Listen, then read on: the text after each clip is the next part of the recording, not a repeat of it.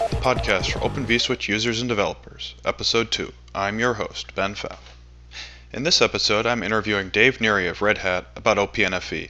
I ran into Dave at an Open Daylight event at the OpenStack Summit in Austin, and when I found out that he works on O P N F V, I immediately knew that I wanted to have him on the show. I've heard a lot about N F V and O P N F V, but I've always had a lot of questions about it that didn't seem to get answered, even though they're pretty basic. I try not to be afraid of asking dumb questions. I usually find out afterward that other people had the same questions, so I asked Dave all my dumb questions until we ran out of time. I learned a lot from this interview. My favorite part is the explanation of why N F V is useful to non-telcos. It's much simpler than I expected. The most burning question that I had about the difference between S F C and N F V was actually the first one I asked, so you won't have to listen long to hear that answer. Speaking of dumb questions, this interview answered a question that I'd forgotten I had until Dave explained it by implication. Whether carrier grade is about telcos or aircraft carriers. I won't spoil the answer for you, though. Finally, Dave and I talk a bit about the value of sixty-four byte frames, which most people in networking know is the minimum length of an Ethernet frame. We talk about the use of sixty-four byte frames in R T P. Now, looking at a few specs, it seems to me like with a twenty byte I P v four header, an eight byte U D P header, and a twelve byte R T P header, this leaves only twenty-four bytes for payload. That's not, not much room, and so I'm still puzzled about why that's a good idea. I'd love to hear from an R T P expert about that. Sorry about the background noise in a couple places in this episode. At one point it sounds like a foghorn's going off. I'm not sure why there'd be a foghorn in the Hilton in Austin, but Austin is definitely weird. On to the interview.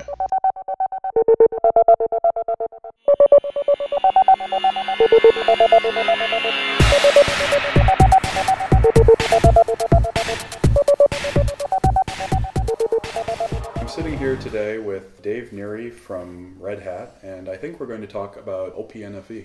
I think so.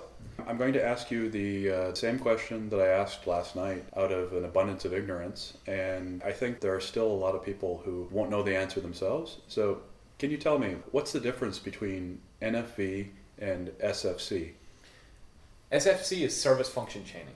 So that's the idea that you string together multiple applications in the middle of a network traffic flow. So something like a, a gateway, load balancer, rate limiter, um, maybe parental control. These kinds of things are, are network nodes, network node functions, and stringing them together and saying any traffic from this subscriber to this service should go through this string of services.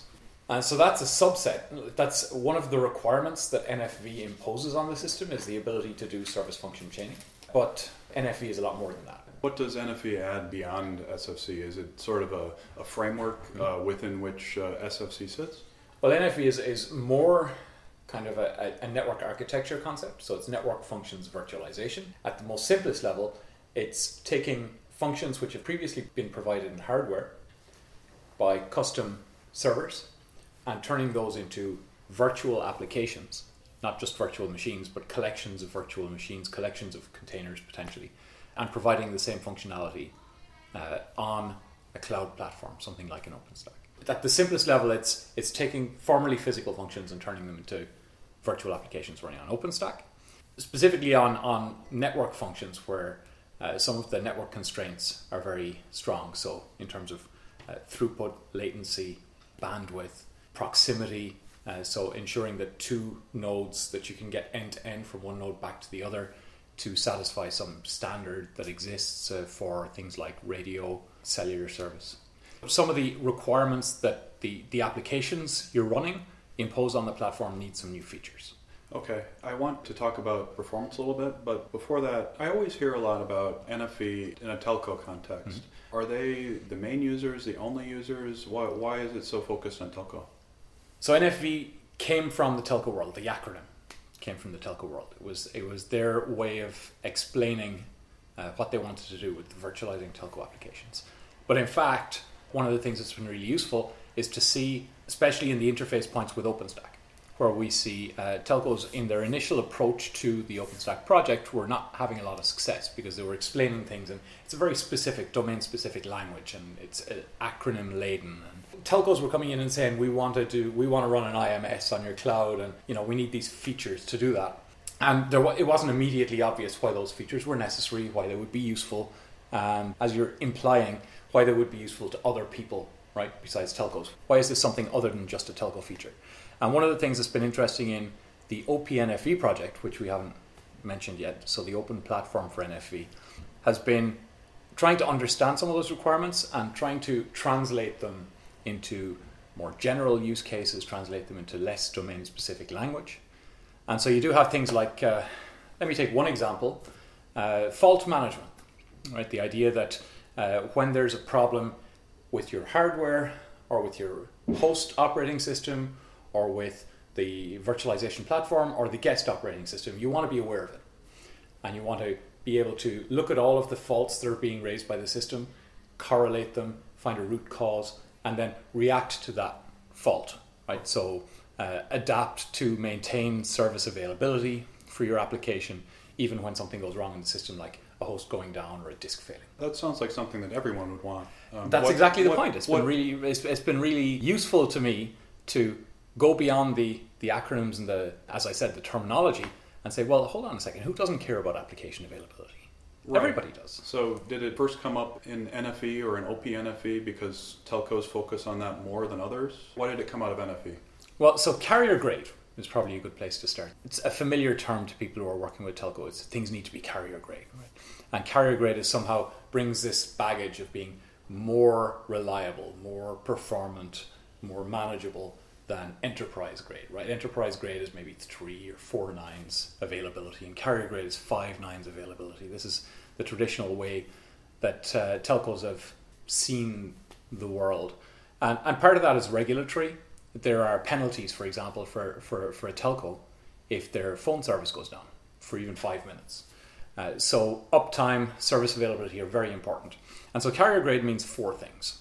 It's uh, the security requirements, ensuring that people can't break into the system, game the system. There are reliability requirements, so ensuring that the service is always available, performance, and then the fourth one is manageability, the ability to see very clearly a total view of the network, kind of the network operations center, the ability to control everything across your network uh, at a very fine-grained level. So again, these sound like things that, that everybody would like to have. Are there downsides? Why wouldn't I want them? Is there a reason? Well, some of the some of the telco requirements have things like real-time workloads needs. And as anybody who's worked in real-time knows, by by constraining the latency of, of a response, you're you're effectively making the best case worse and making the worst case better. So, uh, so, so that's, maybe yeah. It would increase your, your costs if you built everything out uh, to this. Uh, this but yeah, level. There's also th- it's it's a cost trade-off as well. Certainly, uh, telcos are typically uh, have a lot of redundancy, so two servers for one service, for example. And maybe you don't want to do that every time, but you don't have to do, do that every time. So I think a lot of the features that we're doing in the software, in terms of enabling the manageability of the platform, in terms of improving performance at the at the data plane level, those are going to be useful to everybody. Some of the features you may choose not to deploy in your data center.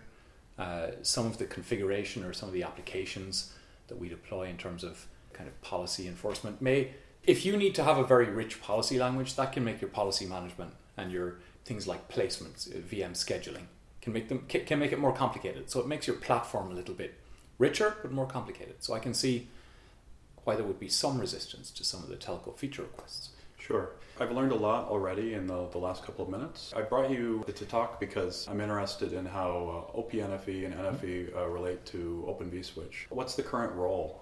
Okay. Well, Open vSwitch is the de facto virtual switch for OpenStack.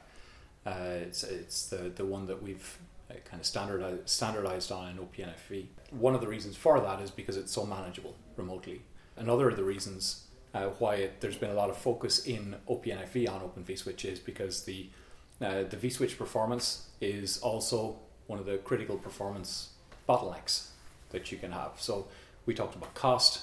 When you're going through the kernel network stack and when you're going over a virtual switch and then through the kernel network stack, you end up losing some of the potential capacity. The bottleneck becomes the, the kernel.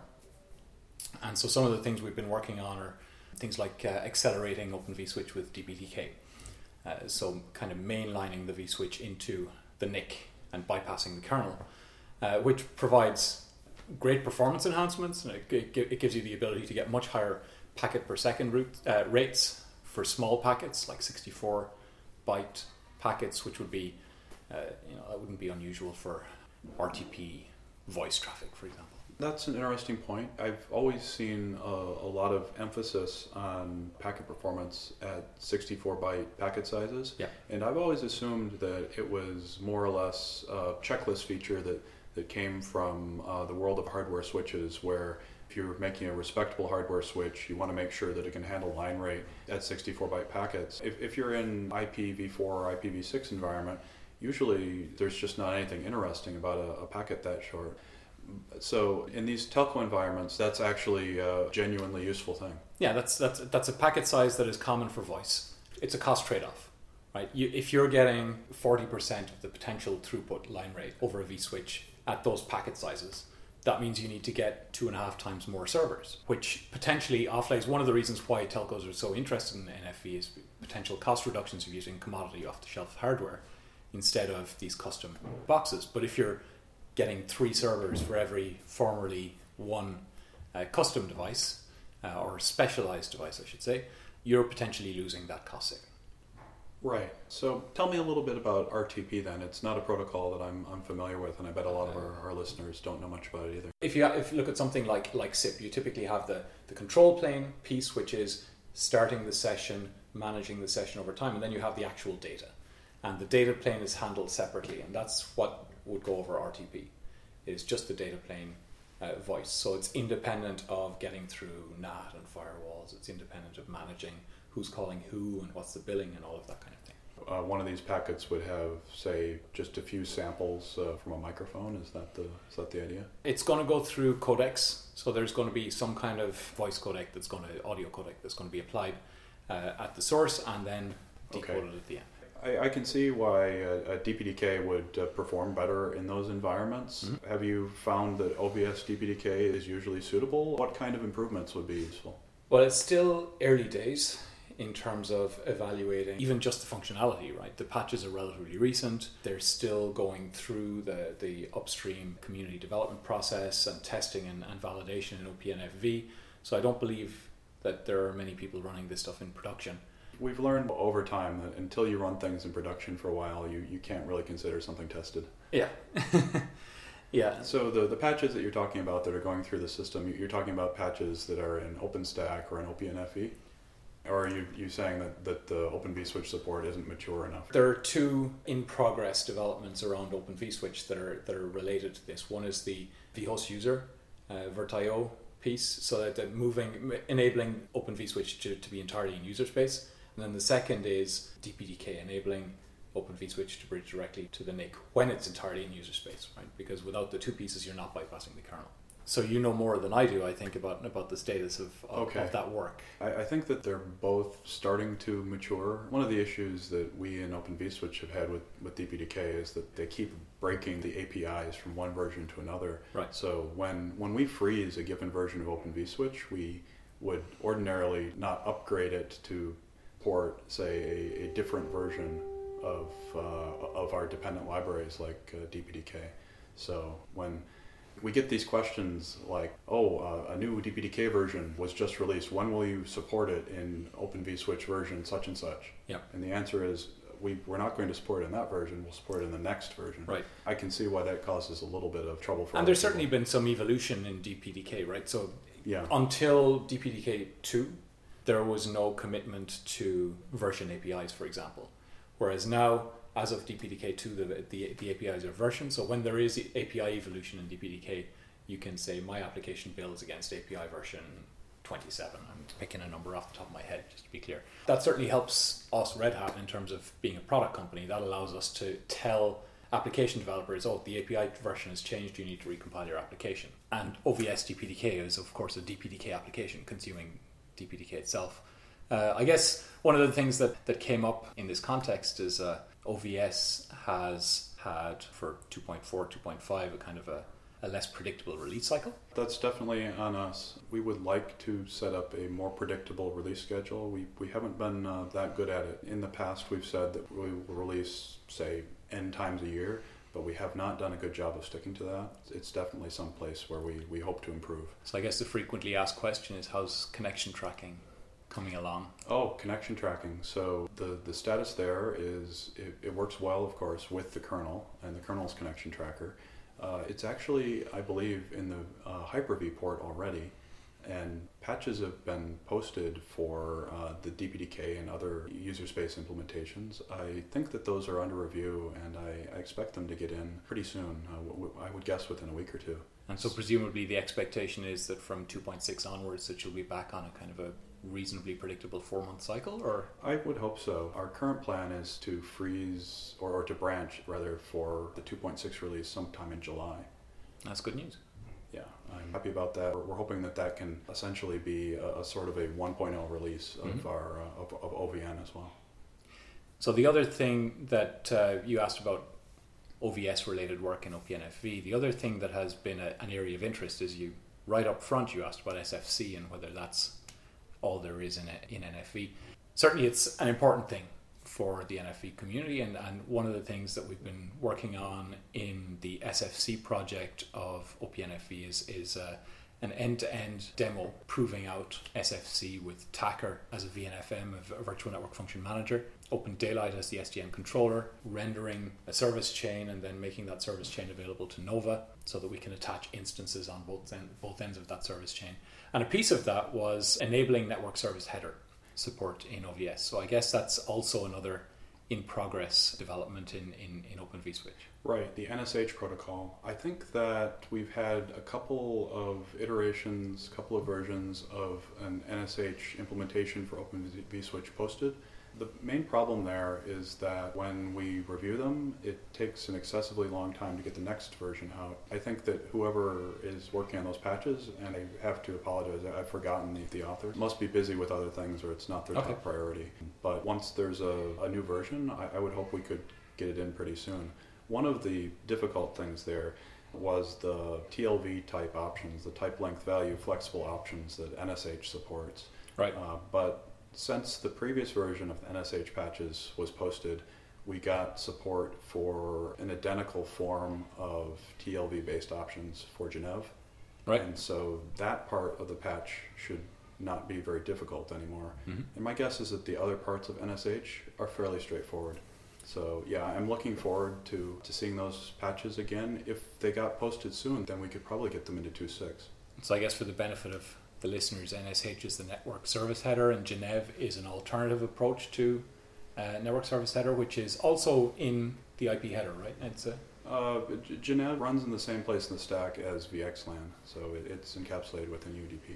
Okay, and Geneve is, is an I E T F protocol now? I believe it's a uh, it's somewhere along the uh, road to standardization at I E T F. Jesse Gross uh, at, at VMware has been uh, focusing on getting that through the, the whole uh, standardization process. Okay. Um, so I'm I'm unclear on the relative benefits of N S H and Geneve. I just uh, in terms I'm, of I'm not sure uh, about that either. Yeah. Um, I get the impression that N S H is designed specifically for service function chaining, but I don't know what benefits that brings beyond just having a flexible set of options. Okay.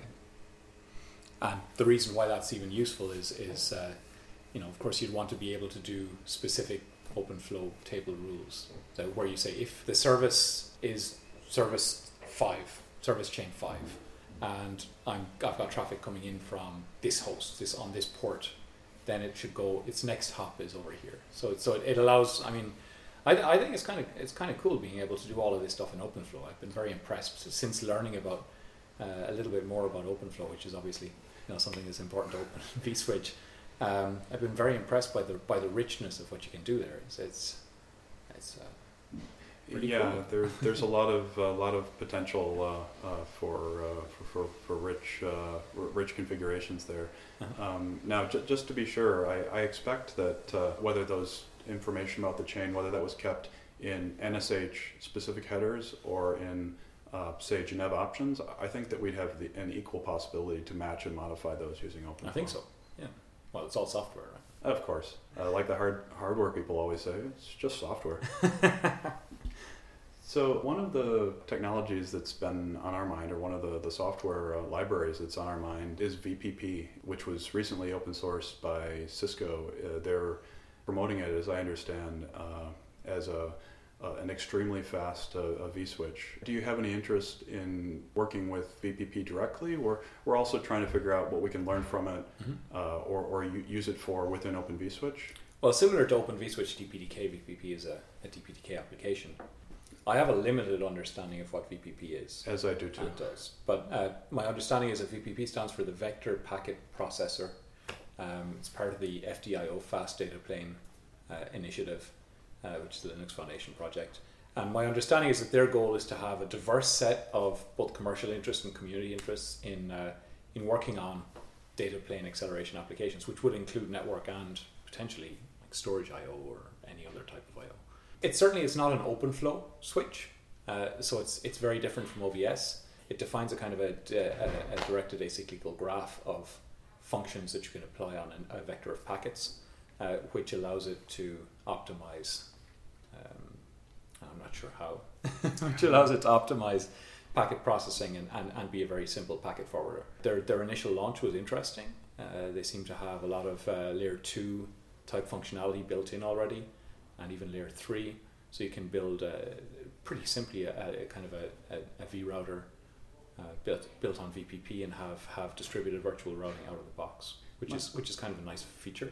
My guess is that one of its advantages that it, is that it has more built in and, and less that you have to build yourself. Mm-hmm. It looks like we're uh, running uh, running to the end of the time that, that you have. Uh, mm-hmm. is, is there anything you uh, want to make sure to, to let people know?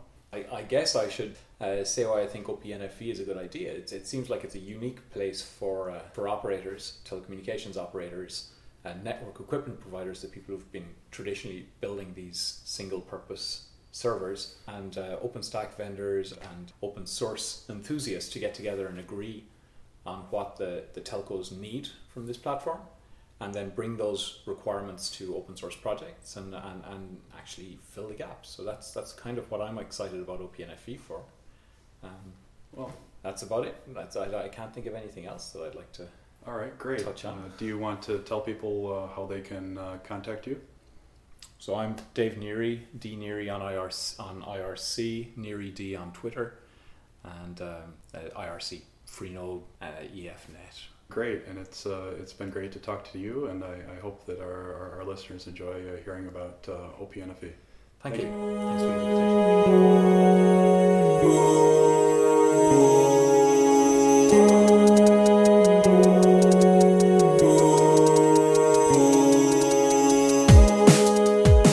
O P S Orbit is edited and produced by Ben Pfaff using Audacity audio editing software and released under the Creative Commons Unported three point oh license. The intro and bumper music in this episode is excerpted from Electro Deluxe by My Free Mickey and the outro from Girls Like You by Stefan Kartenberg, both under the Creative Commons Attribution Unported three point oh license. For more information about Open vSwitch and O V S Orbit, please visit open v switch dot org.